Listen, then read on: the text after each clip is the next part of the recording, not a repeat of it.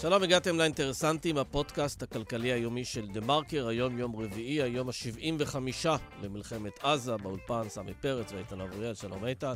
שלום סמי. אני סוגר על מלחמת עזה, נראה לי שזה השם הנכון. אותי מעצבן עצם החזרה להתעסק עם המיתוג של המלחמה. במקום עם uh, מיטוט החמאס, מיתוג המלחמה. במקום עם ה... כן. אתה יודע, זה, זה, אני חוזר לסיפור הזה בעצם פעם שנייה או שלישית כבר, אבל לפני הרבה הרבה שנים. אה, פגשנו את סר ריצ'רד ברנסון, הבן אדם שהקים את ורג'ין, ורג'ין איירליינס, ורג'ין, פעם זה היה תקליטים, ויש להם הרבה מאוד אה, פעילויות, והוא מומחה גדול מאוד למיתוג הרי. כי כל מה שהוא עושה זה בעצם מיתוג, ושאלנו אותו, איך אפשר לשפר את התדמית של מדינת ישראל? אז מה הוא אמר? תתחילו בלשפר את המוצר, יש בו קצת בעיות. כן. אז זה בדיוק העניין. אה, אנחנו, שמה, נת... אנחנו נתעסק עם המיתוג של העניין. מקבלות את שמן אה, אחרי איזשהו זמן. כאילו, למשל, אני מניח שמלחמת העולם הראשונה, לא קראו לה הראשונה בזמנו. לא ידעו שתהיה שנייה, נכון? כן, אני... כמו שמלחמת לבנון הראשונה, אה, או מלחמת המפרץ הראשונה, היא הייתה הראשונה רק כשהגיעה השנייה. כן, אז, אבל הניסיונות למתג את, ה, את הדברים האלה, כן, כן. בסופו של דבר בסוף באים... בסוף יש מציאות. אגב, קראו לזה מלחמת שלום הגליל, בסוף זה נהיה מלחמת לבנון. כן, אבל בעיקר החשיבה על התדמית ועל הנראות ועל הנרטיב, במקום התמקדות במהות, כל כך, אה, אתה יודע, אה, אה, מייחדת ומסמלת את דרך החשיבה של נתניהו, שזה, שזה מרגיז.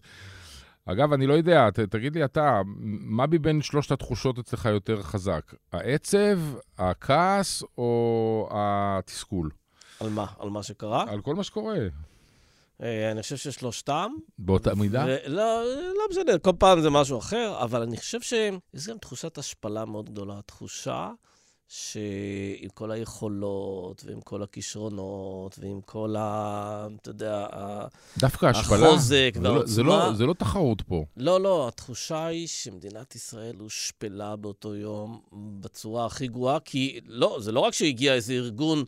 אתה יודע, ארגון טרור, ארגון גרילה רצחני ועשה את מה שעשה, אלא גם התחושה הזאת שאנחנו מספרים לעצמנו הרבה מאוד שנים שאנחנו טובים, יש לנו את הצבא הכי חזק, את הזה הכי חזק, ואת הזה הכי מוכשר, ואת הטאלנטים הכי גדולים וכולי, ושלא ראינו את זה קורה.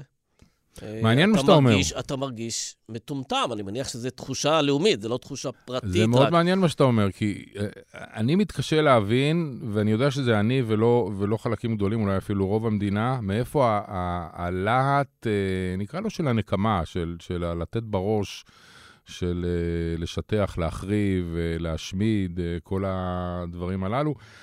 שבניתוח הקר שלי ושל אחרים זה, זה דבר שאין לו תוחלת לזמן ארוך, ולצורך העניין, הנה, כבר מדברים על איזשהו סוג של, של שינוי פאזה של המלחמה, או עצירת השלב הנוכחי, כי מבינים שעוד יום כזה ועוד יום כזה כשלעצמו, אלא אם כן באמת אתה תופס את, סינואר חי או מת, לא, לא מביא לאיזה הבדל גדול. זה, זה לא תשנה מציאות בעניין הזה. מתחילים גם להגיד שלא תכניע את החמאס בשבועות, ואולי גם לא בחודשים, והרעיון...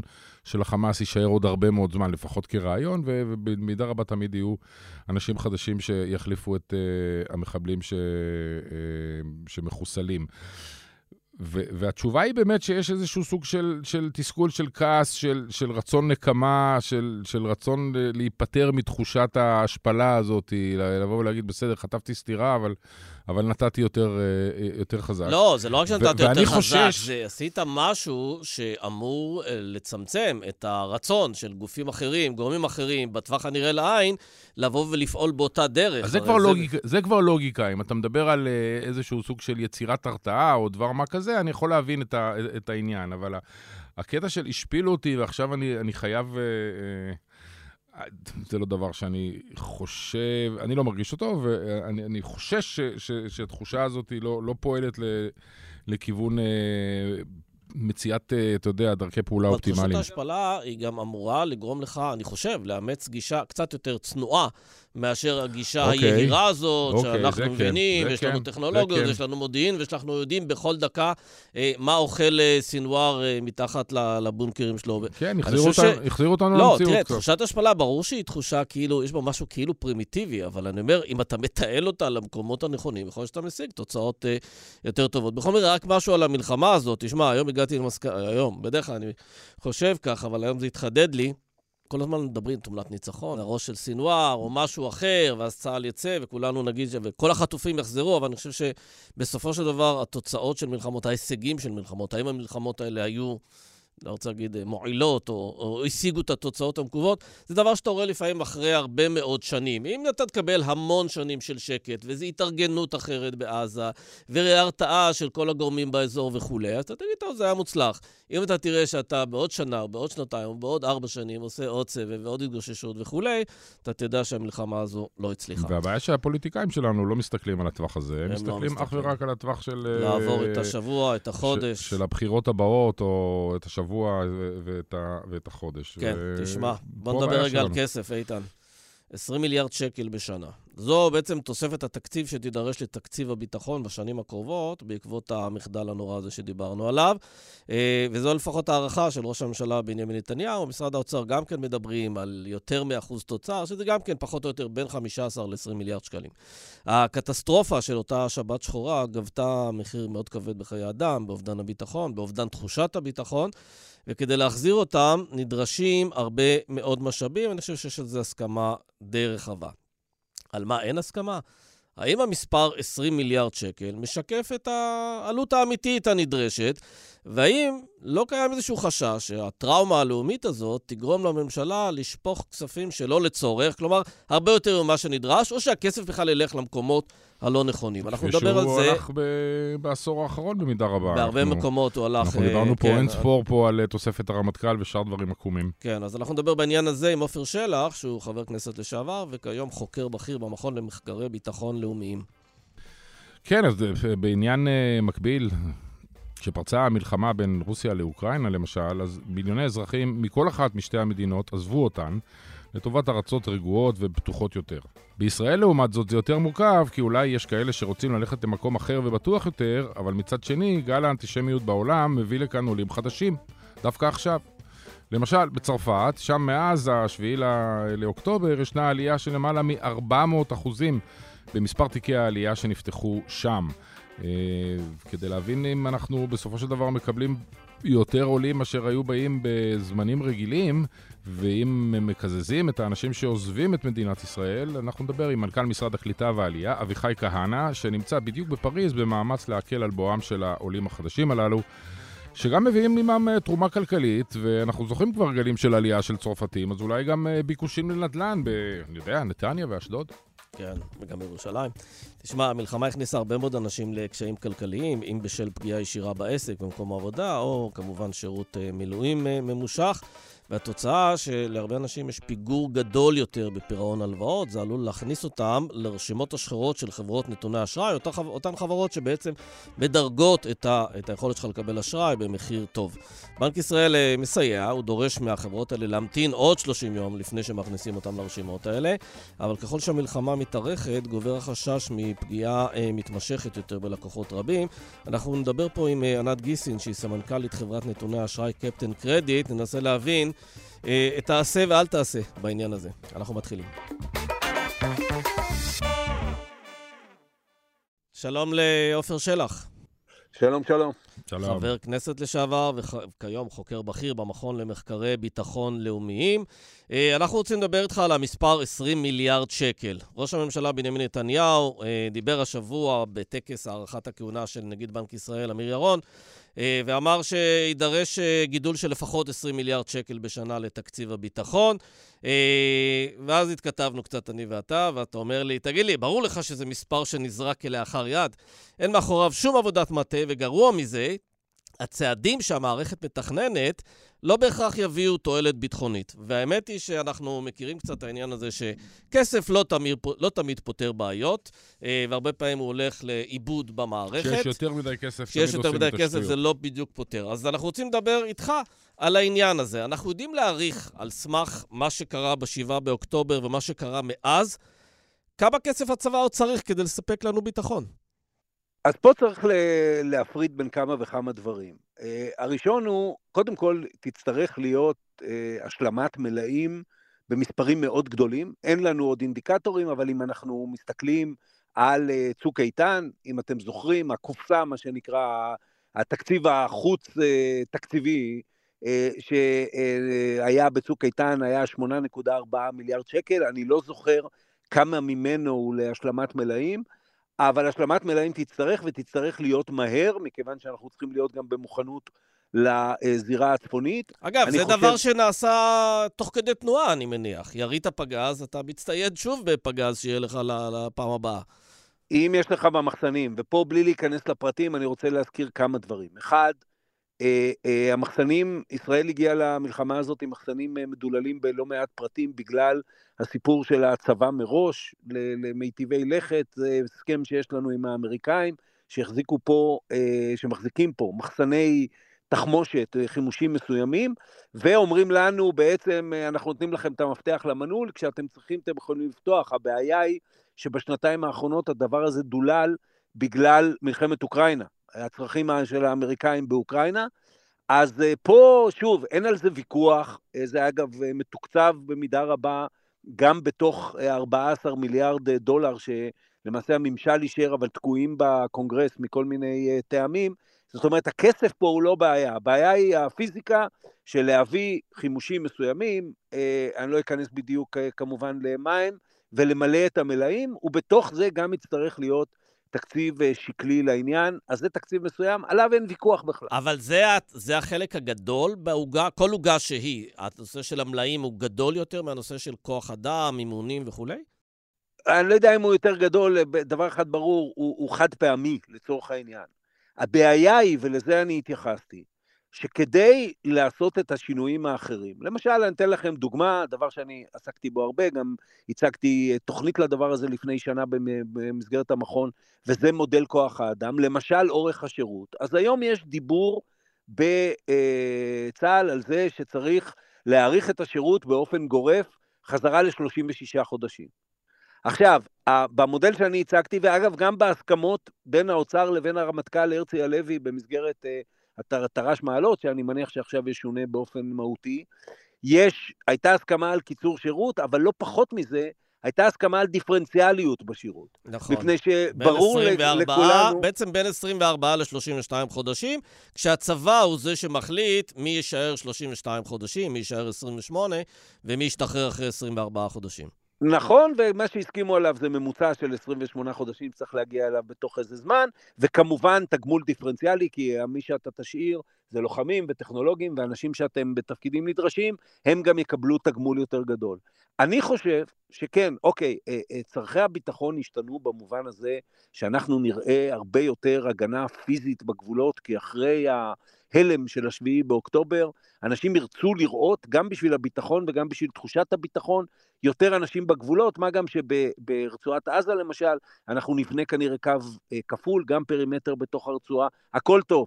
על עיקרון הדיפרנציאליות למשל לא הייתי מוותר, כי זה לא אומר שצריך להאריך את הגיוס לפקיד או פקידה שמשרתים בקריה, עם כל הכבוד לשירות שלהם. אתה צריך לעשות עבודה מאוד רצינית למפות את זה, אתה צריך להחליט מה אה, אה, באמת יהיה, אולי לא 32, אלא 36 חודשים, זה קביל. אותו דבר כמובן גם במילואים. זה סכומים מאוד מאוד גבוהים, ועד שלא עשית עבודה, מיפית את זה, ראית את הצרכים שלך, החלטת על תפיסת הפעלה שמחייבת אותם, לבוא ולעשות את זה באיזה אופן גורף, כי מישהו אמר לך, שמע, הנה 20 מיליארד שקל, אגב, ראש הממשלה התכוון בבסיס התקציב, זאת אומרת, עובר כן, משנה לשנה. לשנה. אה, עד שלא עשית את זה, זה פשוט לא רציני, וזה לא יועיל לביטחון. עופר, אתה לא אומר שב-20 מיליארד שקלים זה מספר אה, אה, גבוה אה, בצורה קיצונית ולבלתי סביר. אתה אומר שהוא שליפה מהמותן שלא אומרת שום דבר. יכול להיות שתעשה את העבודה, אה, ובסופו של דבר שיראו את כל העלויות שצריך אה, לשאת בהן, אז נגיע למספר הזה ואולי נעבור אותו. אני אגיד לך יותר מזה, בעיניי ב-24, גם צריך להבדיל בין 24 למה שבא אחריה. 24 אנחנו כבר יודעים, תהיה שנת מלחמה. זאת אומרת, גם אם נעבור, ואני חושב שצריך לעבור, זה בהקשרים אחרים, לפאזה אחרת של לחימה, אתה צריך להניח שתהיה לחימה בעזה, אתה צריך להניח שתהיה מתיחות בצפון, אתה צריך להניח שיהיה גם אה, גיוס מילואים משמעותי באיו"ש, זאת אומרת, היא תהיה שנה שלא דומה. ולכן ב-24, הן בגלל מילוי המלאים והן בגלל זה, אני יכול להיות, בהמשך לדברים שלך, שזה יצא יותר מ-20 מיליארד. אבל קודם כל בוא נראה ונעשה גם את זה מתוך עבודה, ודבר שני, בוא לא נעשה ב-24 צעדים, וזה קרה, תכף אני אגיד איפה זה קרה בהיסטוריה, שיכניסו את המערכת להיריון ויגררו את התקציב ל-25 יהיה עדיין גדול, אז יכול להיות שב-24 התוספת תהיה 30, וב-25 היא צריכה להיות אה, אה, פחות מזה, עד שלא עשית עבודה שמתחילה מתפיסה ותפיסת הפעלה ומיפוי מדויק של הצרכים, להגיד סתם את המספר הזה, זה פשוט לא רציני. ההיסטוריה בדקה, אם מותר, כולם מדברים, ואתם מכירים את זה היטב, על העשור האבוד של אחרי... אה, מלחמת יום כיפור, כן. הבעיה עם העשור האבוד לא הייתה רק שההוצאה לביטחון הגיעה לכמעט שליש מהתמ"ג. 30 אחוז, כן. כן. הבעיה הייתה שלמשל, רק כדוגמה, אה, כמעט קיבלנו בחינם 8,000 נגמשים מהצבא האמריקאי, ועד היום אנחנו לא יודעים להיפטר מהנגמשים האלה. זה בדיוק הדוגמה. או לחילופין, אחרי מלחמת לבנון השנייה, היה אגב בדיוק מצב כמו עכשיו, שאחרי אה, אה, מחדלים צבאיים החליטו להעלות את התקציב, ואגב, גם ביטלו את קיצור השירות שעשתה ועדת בן בסט ב-2005, וראה איזה פלא, ב-2013 צה"ל גדל ב-12% בצבא הקבע שלו, והגיע למספרים שאפילו הרמטכ"ל, גדי איזנקוט חשב שצריך לקצץ אותם, כן, אני זוכר היטב שהייתה ועדה בשם ועדת לוקר שבדקה את זה, וראתה שסד"כ כוח האדם, אנשי קבע, גדל נדמה לי מ-40 ל-45 אלף, והצבא פשוט לא ידע להסביר איך זה גדל, אבל אתה יודע איך זה, תביא לי קצין כן. פה, אני צריך שני תקנים פה, צריך ארבעה תקנים פה. אבל זה בדיוק השאלה. אבל זה מסוג הדברים, זה בדיוק הסכנה, שאל, זה מסוג הדברים שקורים אחרי מלחמות, כי הטראומה, ופה הטראומה היא עצומה, כגודל הטראומה, גודל, ה, נקרא לזה, הפזרנות הכלכ... הכספית שיש אחרי זה? נכון, אה, אה, תראה, סמי כתב נכון בטור שהתייחסתי אליו, בהקשר שאומר, אה, כן, אתה, זה כאילו מנוגד להיגיון העסקי, שאומר, אני לא שופך כסף איפה שהייתה פשלה. אבל פה ברור שיצטרכו לשים כסף, כי כמו שאני אומר, תחושת הביטחון הפיזי אה, אה, שאנשים ירצו לראות, מכיוון שהיום יאמינו פחות למודיעין, מכיוון שהיום אה, גם פחות לטכנולוגיה, פחות, יאמינו לעשרה חיילים בש"ג יותר מאשר לטכנולוגיה ולמודיעין. בוודאי, ואתה בשביל להחזיר למשל לתושבי הצפון, הם יצטרכו לראות הגנה פיזית יותר משמעותית, אגב, לא רק בחיילים, גם במכשול. מאה אחוז, אני לגמרי בעד זה, ואם זה עולה יותר או פחות מ-20 מיליארד, את זה צריך לשלם. מה ש... אבל אחד, אתה צריך לשאול, איפה הוצאנו כסף? הרי הוצאנו כסף והוצאנו הרבה. איפה הוצאנו כסף? למשל, מודיעין. מודיעין זה פרה קדושה בישראל. אבל אם המודיעין כשל, במודיעין למשל הייתי בודק, איפה הוצאנו כסף, והוא לא יניב לנו את התוצאות. אז לכן הדבר הזה, זה לא עניין... לא, אבל, זה, אבל פה זה... אתה כבר. נכנס כן. לשאלה, לא רק שאם היה מודיעין, כנראה היה ברמה כזו או אחרת, אלא לה, ליכולת להבין אותו כמו שצריך, ליכולת לחבר בין, אה, בין פיסות אה, מידע כן. שהיו. לא, זה, זה מאה לא אחוז, לא אבל זה לא פונקציה של כסף, בדיוק, זה בדיוק לא העניין. כן, אבל זה רק מזמין עוד מערכת ועוד מערכת של אה, בינה מלאכותית שתעקוף את שיקול הדעת השגוי בדיעבד של, של אנשים. אני אומר את זה סתם. אוי לנו, אוי לא, לנו אם ההחלטות האלה יתקבלו על ידי בינה מלאכותית. אבל אתה צודק, תראה, ועדת ברודט אמרה. אני צוחק במובן הזה שזה יזמין עוד כן. השקעה באותם מקומות שכשלו דווקא, אה, ולא צמצום. אתה צודק, ועדת ברודט אמרה בשעתו משפט אה, מאוד יפה, אמרה שהיא מזהה שיש לה מערכת נטייה, לפ... כאשר מועלה פתרון טכנולוגי, יש לה מערכת נטייה ללכת אליו בלי לבדוק אם הוא הפתרון הרצוי, ואגב, כל סוגיית המכשול בעזה היא בדיוק הסיפור הזה. אז אה, אם אנחנו רוצים באמת לא רק להוציא, להוציא את הכסף ותהיה לזה מחיר, כי הכלכלה הישראלית היא לא הכלכלה של העשור האבוד, כן? היא כלכלה מאוד רגישה לייצוא, היא כלכלה הייטקית, יהיו לנו הרבה מאוד בעיות בלי קשר לדבר הזה. אם אנחנו רוצים לא רק להוציא את הכסף, אלא לקבל יותר ביטחון, בואו לא נזרוק מספרים, בואו נעשה בחינה כמו שצריך. ואגב, העובדה ש-24 היא שנת מלחמה, גם מאפשרת את זה. ב-24 ההוצאות הן די נקבעו על ידי המתווה של... לא, אבל, אבל זה רגע, זו הנקודה, עופר, דווקא אתה אומר, כן. 24 מאפשרת את זה, ובאמת אנחנו גילינו במהלך היסטוריה הרבה פעמים שכשיש דחיפות ושיש צורך ושאתה עם הגב לקיר, אז יש גם uh, הבקעה בהרבה מאוד דברים שבעבר uh, באמת לא יכולת לגעת בהם. ונשאלת השאלה, ועסקת בנושא של שוויון בנטל, האם לאור הצרכים... ולאור העובדה שאנחנו באמת נידרש להרבה חיילים, ואגב, יכול להיות שאנחנו נידרש לא רק בגבולות, אלא גם ביישובים, כיתות כוננות, הרבה מאוד אנשים, אתה רואה סיכוי לייצר פה איזושהי הבקעה גם מול החברה החרדית בנוגע לגיוס. אז אני, בזה אני ממש אה, עוסק. אני במודל שאני הצגתי, הצגתי שירות שהוא אה, חליפי לשירות הצבאי. אגב, צריך אותו לא רק בגלל סוגיית השוויון בנטל, גם הולכת להיות עלייה מאוד גדולה במחזורי הגיוס עד סוף העשור, 25% מ-2022 עד 2030 אה, בהינתן שיעורי הגיוס הנוכחיים. אנחנו מדברים ולכן... על 100 אלף בשנה, אם אני זוכר טוב? זה מחזור גיוס?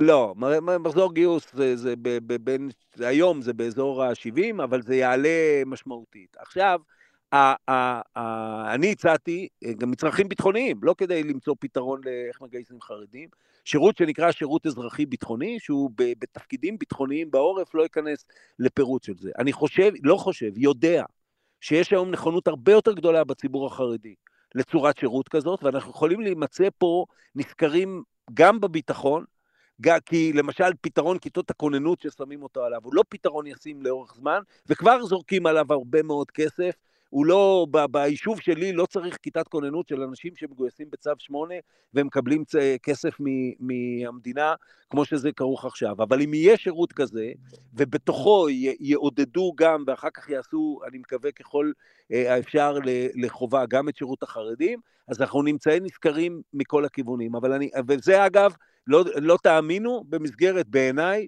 משהו שהוא דומה אפילו לרעיון המשמר הלאומי, שאנחנו מזדעזעים ממנו, מפני שבן גביר רוצה כן, לעשות איזה מיליציות שלו, אופר... אבל, אבל בבסיס הוא מתבקש. כן. שאלה, כן. שאלה לסיום, שאלת ה-20 מיליארד שקלים, אני יכול לבוא ולהגיד, בהינתן זה שאתה מכיר את הנושאים האלה, אבל אתה מכיר, היית חבר כנסת, גם את הפוליטיקה. האם יש אה, בפוליטיקה הישראלית, בכנסת ישראל, יכולת... לסרב לצבא היום לבקשת תקציבים אה, בדינמיקה של, אה, של מלחמה ובדינמיקה של ועדת החקירה של המלחמה הבאה הבאה, שבו יגידו, אה, ביקשנו תקציבים ולא נתנו לנו?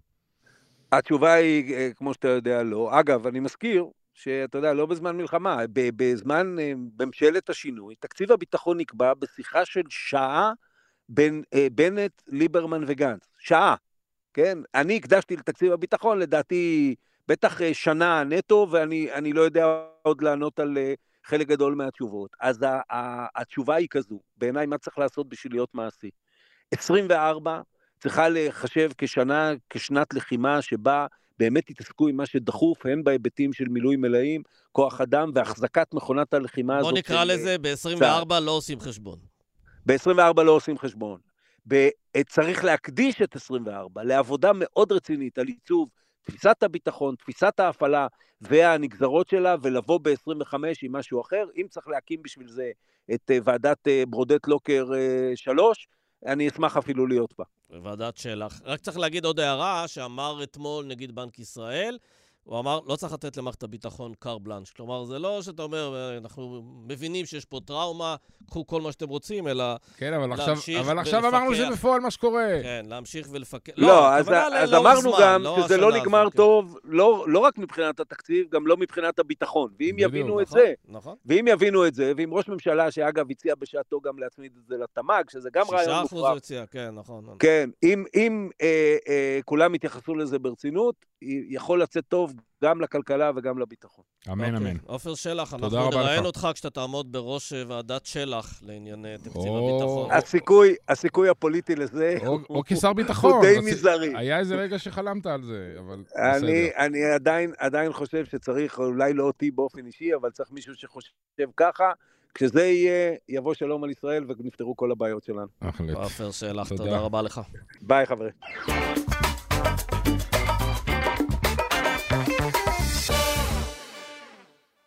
שלום לאביחי כהנא.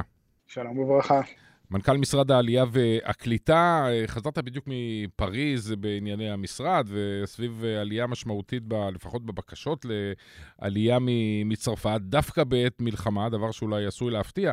אה, כי, אתה יודע, כשאנחנו מסתכלים מה קרה ברוסיה ובאוקראינה מרגע שפרסה המלחמה, שתי המדינות הללו, כל אחת בנפרד, איבדה מיליונים של תושבים שברחו, נסעו, עזבו למדינות אה, אחרות. אגב, יותר, חלקן הגיעו לכאן. יותר בטוחות, חלק אפילו הגיע להגיע לכאן.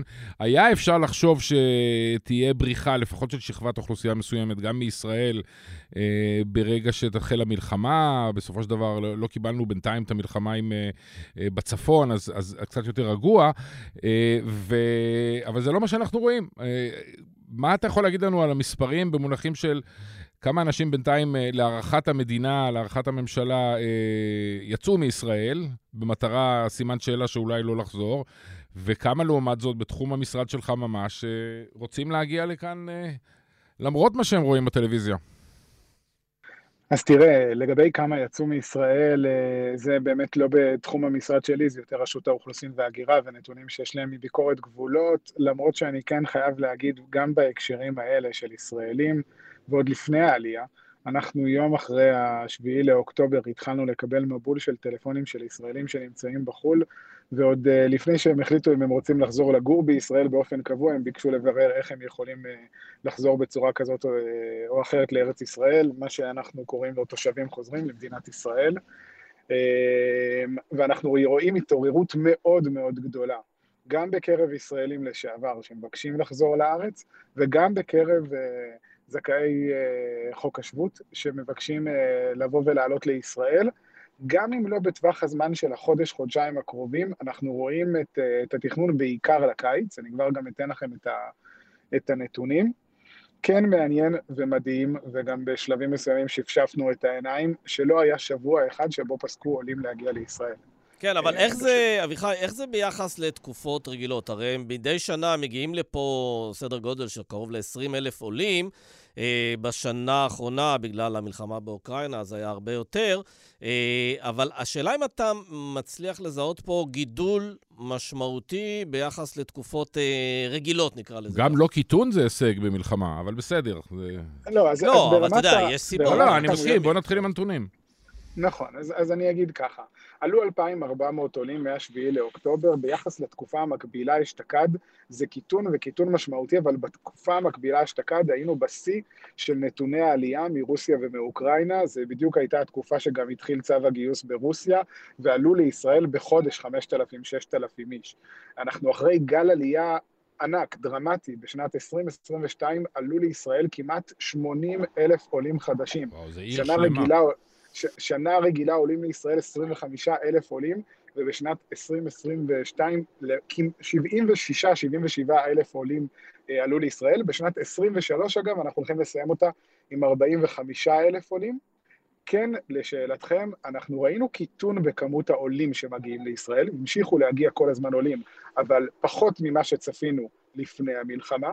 ברור שבשעה שהתותחים רועמים, חלק מהאנשים שתכננו להגיע דחו את העלייה שלהם אה, לתקופה מסוימת, וההתגברות והעלייה המשמעותית מאוד היא בנתוני פתיחות התיקים באנשים שרוצים לבוא ולעלות. שברור לך שהסיבות הן זה שהם מרגישים פחות נוח שם, אה, בגלל האנטישמיות, או סיבה אחרת? אז זה מה שהיה ברור לי. היה ברור לי שזה אנטישמיות, ואנחנו יודעים שאנחנו בגל אנטישמיות מטורף שלא נראה כמותו עשרות שנים, עשרות רבות של שנים, אבל זה ממש לא רק זה.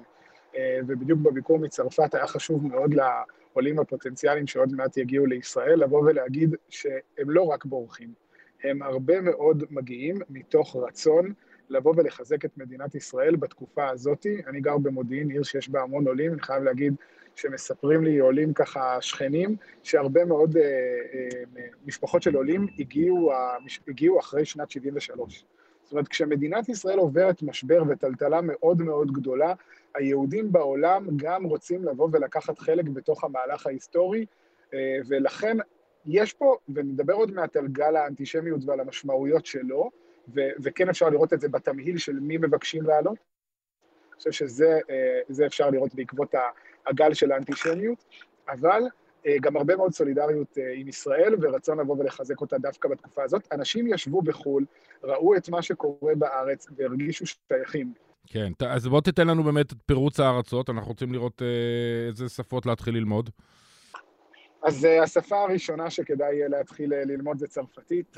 איתן כבר. מסודר. אני מסודר עם זה, בסדר. הוא יכול לעבור לצרפתית. כן. Uh, זה, זה, זו מדינה שאחוזי נתוני פתיחות התיקים מהתקופה המקבילה גדלו בכמעט 500 אחוז. 1,400 תיקים נפתחו בתוך חודשיים. זה, זה נתון מטורף. תגידי, האנשים האלה קונים דירות בנתניה ואשדוד על פי הקלישה? לא כולם, זה נכון שנתניה מאוד מעניינת אותם, בין נתניה לאשדוד. גם תל אביב, גם רעננה, ירושלים. גם מודיעין, ירושלים אה, מאוד, אה, אבל לא רק, יש גם כאלה שמגיעים למקומות אחרים, אבל האוכלוסייה הצרפתית כן, אה, קו נתניה-אשדוד הוא קו ש... כן, ותגיד לי, איזה מין אוכלוסייה זו? אוכלוסייה שבאה מהערים הגדולות ויושבת, מה שנקרא, בעשירונים עליונים, או אין יהודים בכפר בצרפת. כן, או שמהקולחוזים. יש בה... יש בה פרברים, זו שאלה טובה, כי יש בה פרברים, ו... בפרברים יש, אולי יש יותר חיכוך עם אוכלוסייה מוסלמית, כן, ואז כן, הם מרגישים נכון, יותר משמעית. לחץ? נכון, נכון. חד משמעית, אבל ביריד שקיימנו השבוע אה, בפריז, ואחר כך גם היה במרסיי, בליון, אני הייתי רק בפריז, אה, ראינו אוכלוסייה מאוד מבוססת ומאוד אה, רצינית, גם מתוך מרכז פריז, הרבה מאוד משפחות עם ילדים צעירים, שזה זה, זה נתון מאוד מאוד חשוב. כי זה הגיל, אה, או השלב הכי קשה כמעט לעבור בו ולעשות בו הגירה, אה, והרבה מאוד משפחות עם ילדים צעירים שמקבלים עכשיו החלטה שהם רוצים לגדל את הילדים שלהם ב- בישראל ולא שם. כן, בצרפת זה גם בוודאי קשור בגל האנטישמיות המאוד מאוד גדול. אז זהו, אז אנחנו כמובן לא... לא, לא מאחלים שגל האנטישמיות הזה יתרחב, אבל בתחזית לשנה הקרובה, אתם מעריכים שהקצב הזה יגבר כל עוד uh, המלחמה נמשכת, האנטישמיות נמשכת, אתם תראו קצבים הולכים וגדלים? זה תלוי בשני דברים. א', כן, התשובה הפשוטה היא כן. בשנת 2015, אחרי שהיה אה, הפיגוע בהיפר כשר, שהיה גם שיא של כמה אירועים אה, אנטישמיים משמעותיים בצרפת, הגיעו 7,500 עולים בשנה אחת, יותר מ... כמעט כפול, כמעט פי שלוש משנים רגילות. אה, אבל אנחנו חושבים שזה גם מאוד מאוד קשור בפתרונות שאנחנו נציע בקליטה.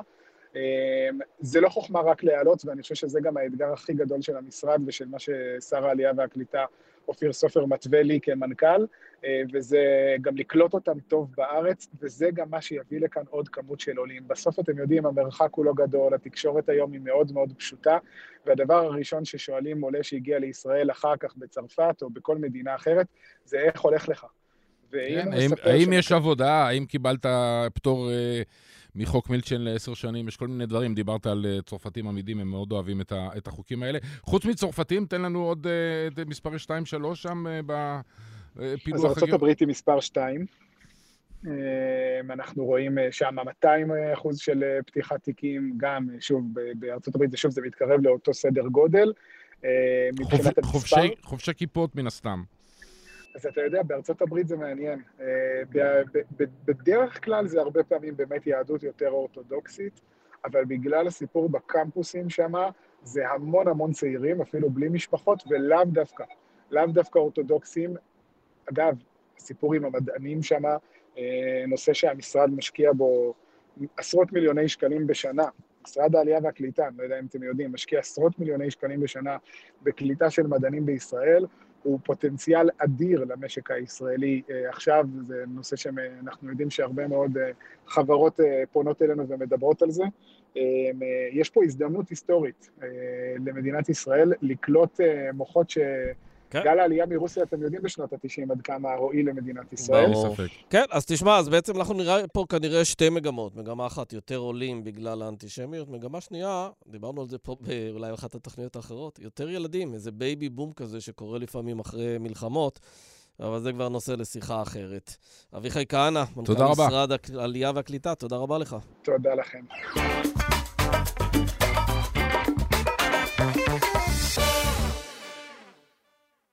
שלום לענת גיסין.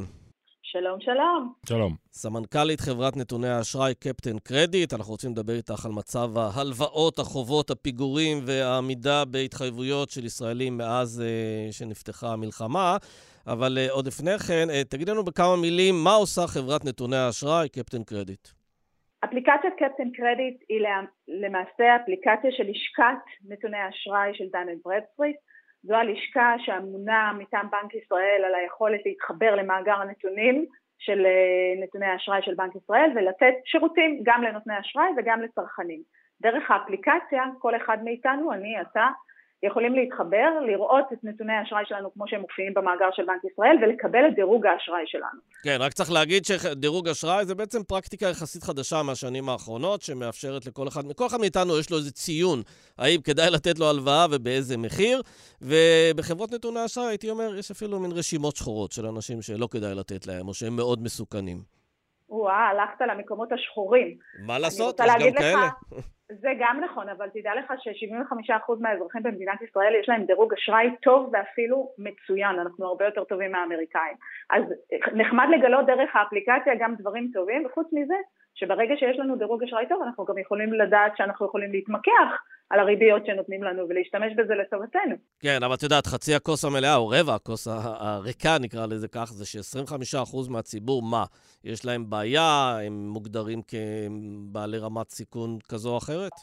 כן, מי שיש לו דירוג אשראי גבוה יכול להיתקל בבעיות כשהוא בא לקבל אשראי. דרך אגב, היום לא רק כשבאים לקבל אשראי, גם כשרוצים לפתוח חשבון בנק או להנפיק כרטיס אשראי, מי שמכיר את זה מארצות הברית יודע שבלי דירוג אשראי טוב אתה לא יכול אפילו להשיג דייט טוב באפליקציית היכרויות. וואלה. אבל אה, אצלנו אנחנו, אה, זה מוגבל אך ורק לעולם הפיננסי, ובהחלט אין מה לעשות, ככל שאנחנו יותר מסוכנים, הגורם הפיננסי שעומד מולנו רואה את הסיכון הזה, ואו מחליט לא לעבוד כן, איתנו, או יודעת, לתמחר את הסיכון שלו. את יודעת, ענת, אה, בארצות הברית זה אכן הנושא של דירוג האשראי קיים עשרות שנים, ולכן אנשים לומדים את זה כבר מתיכון ובחיים הכלכליים שלהם. בארץ פחות מכירים את זה. אני, אני יכול לדמיין לא מעט אנשים שמגיעים לבנק לקחת הלוואה, והפקיד בא ואומר, תשמע, הדירוג אשראי שלך לא להיט, אז הוא שואל, מה שלי לא להיט? רוב הציבור לא יודע את זה. אני לגמרי מסכימה איתך. אני חושבת שיש פה עבודת חינוך שוק מאוד חשובה לעשות. אנחנו עושים את זה קצת אה, מצידנו, כמה שאנחנו יכולים.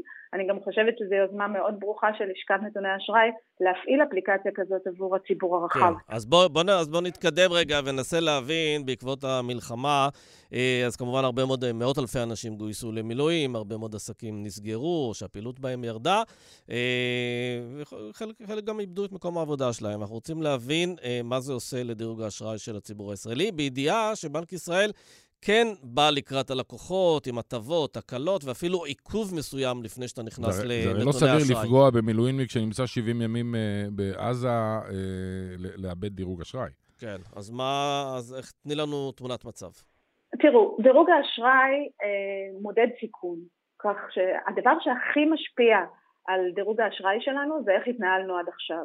אם עד עכשיו עמדנו בכל ההתחייבויות שלנו, שילמנו את כל תשלומי אה, כרטיס האשראי, המשכנתה, ההלוואות, הדירוג שלנו יהיה טוב. יש עוד כמה פרמטרים סטטיסטיים שמשפיעים עליו, אבל בגדול אנחנו נהיה, נהיה בסדר גמור. כרגע אנחנו יודעים שיש איזושהי מצוקה אה, ויש אנשים שיכולים בגלל המלחמה להיכנס למצב שהם לא מצליחים לעמוד בהתחייבויות שלהם ולא לשלם את התשלומים שלהם. בגדול כל מקרה כזה של אי תשלום או אי עמידה בהתחייבות הוא משהו שמסומן לנו בנתונים ומשפיע לאורך זמן, לאורך שלוש שנים בערך. אמ, ובנק ישראל בא ועשה פה צעד יפה כשהוא אמר אני רוצה לנטרל אה, עד כמה שאפשר השפעות שהן ספציפית מהמלחמה. זאת אומרת מי שהיה בבעיות כבר קודם אז לא נוכל לעזור לו, אבל מי שיש לו רק עכשיו איזשהו פיגור בתשלומים אז אנחנו מייצרים כל מיני הקלות, לדוגמה פיגורים בדרך כלל מדווחים מהבנק אחרי 30 יום של פיגור, אז בנק ישראל העריך את זה ל-60 יום של פיגור, צ'קים שחוזרים שבדרך כלל הספירה שלהם משפיעה על הגבלות חשבון, הוא הנחה כרגע את המערכות לא לספור את הצ'קים האלה לטובת הגבלות חשבון, אבל עדיין אנחנו כולנו צריכים לקחת בחשבון שיש בזה גם משהו אמיתי, גם מדינת ישראל כנראה תאבד קצת מדירוג האשראי שלה, כי ברגע שיש מצוקה כלכלית או קושי כלכלי, הסיכון עולה. עדיין יש לנו כצרכנים מה לעשות. מה, מה את יודעת אה, על היקפי הבעיה נכון לעכשיו? זאת אומרת, אנחנו אה, מקבלים מבנק ישראל את, ה, את ההודעות והציבור מודע עליהן. אה, עד כמה נכון להיום אה, הוחמרה או נוצרה בעיה של, ב, ב, בישראל של, של, אה, של הסתבכויות עם, אה, עם, עם הלוואות, פיגור בתשלומים בשל המלחמה. יש לזה מספרים, כמות של עסקים, מספר אנשים, אולי בשקלים אפשר לספור את זה? אני אגיד לך מה, את הנתונים האגרגטיביים של מה, מה קורה עכשיו דרך מאגר נתוני אשראי, קשה לנו למדוד בגלל השינויים, בגלל הדיווחים המיוחדים שנעשים עכשיו, שבעצם לא מייצרים תמונה אמיתית. אבל אני יכולה להגיד לך שעוד לפני שנכנסנו לתקופת המלחמה, היינו אחרי שנה וחצי של עליות ריבית וכבר ראינו את הקושי על משקי הבית לעמוד בהתחייבויות שלהם. כשמדדנו את הנתונים מהבדל בין 22 אה, ל-23, ממש לפני שנכנסנו לתקופת הלחימה, כבר ראינו עלייה באחוז ההלוואות שנכנסו לפיגור. מכמה לכמה? תנסי לכמת לנו את העלייה הזאת. אני אעשה לך קצת סדר. אה, בהלוואות צרכניות רגילות ראינו עלייה של 7% בשיעור הפיגורים. זה לא מעט. בהלוואות, זה לא מעט. בעולם הרכב, משהו מאוד מפתיע, ראינו עלייה אדירה של 44% בשיעור ההלוואות שנכנסו לפיגור. כשמסתכלים על זה במספרים, זה עדיין לא מספרים גדולים, כי מראש יש מעט מאוד אנשים שלא עומדים בתשלומי ההלוואת רכב שלהם, כי הרכב גם בדרך כלל הוא עירבון, מה שנקרא, להלוואה ולא רוצים לוותר כן, עליו. כן, אבל ענת, הטריגר פה כאילו לשיחה הוא המלחמה, שבאמת הרעה את המצב, אבל אני חושב נכון. שהטריגר היותר משמעותי זה שהריבית עלתה. והרבה מאוד אנשים שלקחו הלוואות בימים הטובים והעליזים, שהריבית הייתה מאוד נמוכה, אם זה לרכב, אם זה לדירה, אם זה לדברים אחרים, אה, גילו שההחזרים שלהם אה, הרבה נכון. יותר גדולים. תראה, תשלומי המשכנתה של משק בית ממוצע בישראל עוד לפני המלחמה עלה בלא פחות מ-1,000, 2,000 ו-3,000 שקל. זה מעמסה משמעותית, וזה הביא את אותותיו עוד לפני שנכנסנו למלחמה. אז אני חושבת שזה מאוד נכון להגיד שאנחנו נראה אה, את המשך ההשפעה הזאת, כי הריבית גם עדיין לא ירדה, וההלוואות שאנשים לקחו עדיין מעמיסות על החשבונות שלהם. אבל מה שחשוב לי להגיד לכם זה שבתוך ההתנהלות שלנו כרגע יש עוד דברים שיכולים לעזור לנו. לדוגמה, מתווה של בנק ישראל שהנחה את הבנקים לאפשר לכל מי שצריך לדחות את תשלומי המשכנתה למשל, או את ההלוואות שלו בלפחות שלושה חודשים. זה כלי שיש לו מחיר, זאת אומרת, אנחנו לא מפסיקים לשלם על זה את הריבית או את העמלות, אבל עדיין הוא יכול לאפשר לנו, אם יש פגיעה נקודתית עכשיו, אז אנחנו יכולים להשתמש בכלי הזה כדי. אז רגע, תני לי להבין, את בעצם אה, אה, מציעה, ממליצה למאזינים אה, לא, לא להיות אפאתיים ואדישים או, או חסרי מידע ולתת לעניין הזה להתגלגל לבד עד שהם מקבלים מכתב מהבנק על פיגור ש, שילך ויפגע להם בדירוג האשראי, אלא ללכת באופן פרואקטיבי לבנק ולהגיד, אני רוצה להיכנס לתוכנית הזאת ואני רוצה את הדחייה של השלושה חודשים אה, שבנק ישראל אה, קבע, נכון? לגמרי. אני, לפני שאני ממליצה לעשות את הדחייה של המשכנתה, אני ממליצה להיות על העניינים ועל הנתונים, כולנו צריכים לשנות קונספציה, כמו שכל המדינה הזאת צריכה לעבור, אנחנו חייבים להיות אקטיביים, דרך אגב הישראלים בסדר, בדרך כלל אקטיביים, מי שעוד לא עשה את זה, אנחנו קוראים לזה כלכלת חירום, לכו תסתכלו על הנתונים שלכם, באפליקציה שלנו זה לוקח שתי דקות לראות את אה, גובה ההתחייבויות החודשי שלך לאורך כל השנה, אתם יכולים לעשות את זה דרך אקסל או דרך כל דבר אחר, זה לא משנה, אה, אבל כן לדעת, לדעת כמה כסף כל חודש יורד לי על התחייבויות קיימות שלי ולדעת שיש לי לפחות לשלושה חודשים הקרובים את הדרך אה, לכסות את זה. אם צריך לעשות, אה, לפרוח חסכונות, גם אופציה, אם אפשר להוריד את ההוצאות ואם אפשר להעלות את ההכנסות, עוד הרבה יותר טוב מאשר לדחות את המשכנתה. אבל אם אנחנו במצב שאנחנו יודעים שהתשלומים האלה הולכים לחזור ולהכניס אותנו לפיגור מול הבנק, כדאי שנדע שיהיה לזה השפעה לטווח ארוך, וגם אחרי שנצא מהמלחמה ונחזור לחשוב על מה, מתי עושים את הטיול הבא לחו"ל או מתי משפצים את הדירה, אנחנו כבר נוכל לקבל אשראי הרבה פחות טובים. הבנקים אה, מוכנים לתת גם מעבר, במסגרת משא ומתן מסחרי, מעבר למה שבנק ישראל אה, מחייב אותם? כי בתחילת המלחמה הבנקים באו וניסו לשדר בשורה של שיטות, בין השאר בפרסומות ובקמפיינים בטלוויזיה, את ההתחשבות שלהם ואת הוויתורים שהם עושים אה, לטובת המלחמה, אבל אף, פעם לא בטוח איתם אם זה ויתורים או בעצם יצירת הלוואה חדשה בזה שהם מגלגלים לך את זה בריבית מלאה. אה, אני לצערי מסכימה איתך. אה, הבנקים הם לא נדבנים גדולים. במקרה הזה אני חושבת שרובם אימצו את המתווה כמו שהוא עבור האוכלוסייה הרחבה. הרבה הרחיבו את ההטבות שלהם דווקא לתושבי העוטף ולאנשים שנפגעו בצורה ישירה מהמלחמה, וזה יפה מאוד מצידם. אבל uh, לקהל הרחב ולציבור הרחב הם בעיקר אימצו את המתווה כמו שהוא. כל בנק יש לו את הדיפרנציאציה שלו, אם רוצים אפשר באתר שלנו, כן. ריכזנו אגב, את גם, כל גם שמעתי על זה המפרט. שבעצם הבנקים נותנים הטבות לנוטלי הלוואות משכנתה בקיבוצי העוטף, אבל בקיבוצים לא לוקחים משכנתאות. בדיוק, לא, יש אתה כל מבין, הם יצאו. כן, בסדר. הם רצו בעיקר לצאת, אה, לדאוג לתדמית שלהם ולהיראות מאוד אה, נדיבים. אני יכולה להגיד לך שאנחנו נתקלים בלא מעט מקרים שהבנקים עושים צרות, גם כן. כשרוצים לממש את המתווה הזה שהם מחויבים אליו, אבל זה עדיין לא אומר שאנחנו צריכים להרים ידיים. זה כן. התפקיד שלנו לדאוג להתנהלות הפיננסית. שלנו, ויש מה לעשות. ענת גיסין, אנחנו נודה כן. לך, תודה רבה. תודה, תודה. תודה רבה לכם, שנדע כולנו ימים שקטים, ושהלוואי וכל החיילים והפצועים והשבויים שלנו אמן, יחזרו הביתה. בשלום. וכולם. אה, קרדיטורים לחלוטין. אמן. תודה. זהו, עד כאן האינטרסנטים להיום ולשבוע הזה. איתן אבריאל, נאחל אה, מה? שבוע, סוף שבוע. סוף שקט, שבוע רגוע. רגוע. כן, כמה שיותר רגוע. אני מוכן לקוות ולדרוש, בניגוד לישראלים רבים, כמו שאמרנו בהתחלה, שבשבוע הבא העסק הזה ייעצר. כן. נגיד תודה גם לנערה מלקין ולדן ברומר שעורכים אותנו מחר מפה המרקרים. אנחנו פה בתחילת השבוע הבא, סוף שבוע נעים, רגוע, שקט, כמה שניתן. להתראות. ביי.